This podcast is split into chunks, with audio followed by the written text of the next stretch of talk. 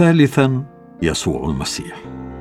يسوع المسيح اسم ولقب في الوقت نفسه واسم يسوع مشتق من الصيغة اليونانية للاسم يشوع الذي يعني الله المخلص أو الرب يخلص. ولقب المسيح مشتق من الكلمة اليونانية للمسايا أو المشيخ العبرية. دانيال الإصحاح التاسع الآية السادسة والعشرون. وتعني الممسوح. ويتضمن استخدام لقب المسيح وظيفتين هما الملك والكاهن. ويشير هذا اللقب إلى يسوع كالكاهن الموعود والملك في نبوءات العهد القديم. كما نؤمن أن ليسوع طبيعتين بشرية وإلهية. وهكذا فإننا نؤمن أن يسوع كامل الألوهية في طبيعته وكامل الإنسانية. فهو الله الذي ظهر في هيئة بشرية.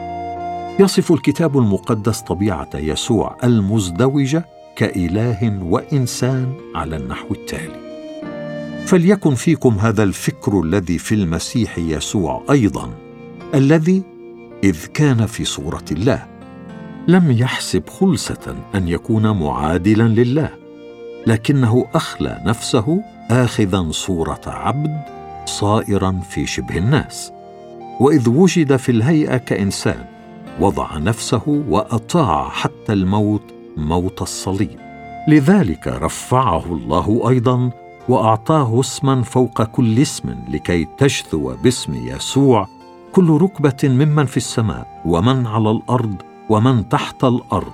ويعترف كل لسان أن يسوع المسيح هو رب لمجد الله الآب. فيليبي الإصحاح الثاني الآية الخامسة حتى الحادية عشر. سنحاول بعد هذه التعريفات لله والثالوث ويسوع أن نجيب عن سؤال آخر قبل أن نبدأ في دراسة البراهين الكتابية على ألوهية المسيح. لماذا أصبح الله إنسانا؟ كيف يمكن لكائنات بشرية محدودة مثلنا أن تفهم الله غير المحدود. إن من الصعب على أي منا أن يستوعب معاني أو أفكارا مجردة مثل الحق أو الخير أو الجمال بدون وجود أمثلة منظورة لها. فنحن نعرف الجمال عندما نراه في شيء جميل والصلاح عندما نراه مركزا في شخص صالح وهكذا. لكن بالنسبة لله كيف يمكن لأي شخص أن يفهم طبيعته؟ يمكننا ذلك إلى حد ما إذا قام الله بطريقة ما بتحديد نفسه في شكل إنسان يمكن للكائنات البشرية أن تفهمه. وعلى الرغم من أن هذا الإنسان لن يعبر عن أبدية الله ووجوده الكلي لعدم توفر الوقت أو المجال لذلك فإنه سيستطيع أن يعبر تعبيرا منظورا عن طبيعة الله. تلك هي رسالة العهد الجديد. قال بولس عن المسيح فإنه فيه يحل كل ملء اللاهوت جسديا. كولوسي الإصحاح الثاني الآية التاسعة. أصبح يسوع انسانا حتى يتمكن البشر من أن يفهموا الله اللامتناهي بعض الشيء. وهناك سبب آخر جعل الله يختار أن يصبح إنسانا وهو جسر الهوة بين الله والجنس البشري. ولو كان يسوع المسيح إنسانا فقط أو مجرد كائن مخلوق لبقيت تلك الهوة الواسعة السحيقة بين الله والإنسان بين اللامحدود والمحدود بين الخالق والمخلوق بين القدوس والفاجر. وما كان لنا أن نعرف الله لو لم ينزل إلينا. وما كان في مقدور أي كائن مخلوق أن يجسر الهوة الهائلة بين الله والبشر أكثر مما هو في مقدور قطعة فخار. أن تطمح إلى فهم الفخاري الذي صنعها والوصول إلى مستواه. وقد نزل الله إلينا مدفوعا بمحبته. أراد أن يفتح طريقا لكي يعطي مجالا لجميع الناس أن يعرفوه.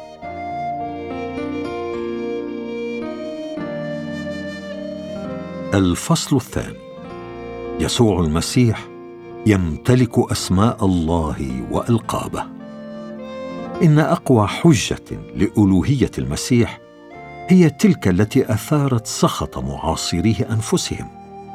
فقد اتخذ لنفسه كل الأسماء والألقاب التي ينسبها العهد القديم لله وسمح للآخرين أيضا أن يدعوه بالأسماء والألقاب نفسها. وعندما أطلق يسوع على نفسه الأسماء الخاصة بالذات الإلهية غضب رؤساء اليهود إلى درجة حاولوا معها قتله بتهمة التجديف. ولم يكن لدى السلطات اليهودية أي شك فيما رمى إليه المسيح. فقد فهموا أن هذا المعلم الجليلي يدعي أنه الله العلي. ويمكن للمرء أن يعترض هنا قائلا بأن اتخاذ يسوع لهذه الألقاب الإلهية لم تجعله واحدا مع الله أو الله نفسه. فقد يمتلك أشخاص عدة الاسم أو اللقب نفسه.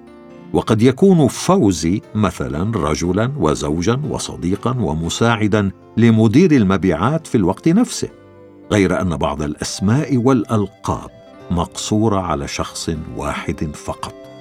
فمثلا لا يمكن أن يكون هنالك في الوقت نفسه إلا رئيس واحد للولايات المتحدة الأمريكية وهناك كثير من الأسماء والألقاب التي يطلقها الكتاب المقدس على يسوع من النوع الذي لا يحق إلا لشخص واحد أن يمتلك وهو الله. يهوى. اتخذ يسوع لنفسه اسما من أسماء الله يوقره اليهود أكثر من غيره. اسما يعتبر مقدسا إلى درجة لا يجرؤ معها اليهودي على النطق به ألا وهو يهوى. وقد كشف الله لشعبه معنى هذا الاسم في الإصحاح الثالث من الخروج. فعندما سأل موسى الله بأي اسم يدعوه أجاب الرب آهي الذي آهي. وقال هكذا تقول لبني إسرائيل آهي الذي أرسلني إليكم. خروج الإصحاح الثالث الآية الثالثة عشر والرابعة عشر. وتعبير آهي ليس كلمة يهوى نفسها. غير أنه مشتق من صيغة فعل يكون الذي يشتق منه أيضا اسم يهوى في خروج الإصحاح الثالث الآية الخامسة عشر. وهكذا فإن لقب اهيه الذي اهيه الذي كشفه الله لموسى تعبير أشمل عن كينونته الأبدية. اختصر في العدد الخامس عشر إلى الاسم الإلهي يهوى.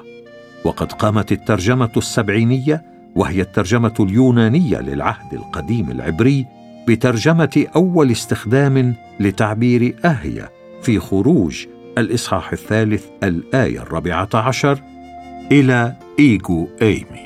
كانت اللغة اليونانية هي لغة الحديث في زمن يسوع وهي اللغة التي كتب بها العهد الجديد. وهكذا فقد كانت الصيغة التوكيدية لاهيا ايجو إيمي. في اللغة اليونانية في زمن يسوع معادلة لكلمة يهوى العبرية. واعتمادا على السياق فإنها يمكن أن تكون طريقة توكيدية لقول أنا هو كما في يوحنا الإصحاح التاسع الآية التاسعة أو يمكن أن تكون اسم الله نفسه اهي الأبدي. استخدم يسوع تعبير ايجو ايمي مرات عده عن نفسه بطريقة لا تليق إلا بالله.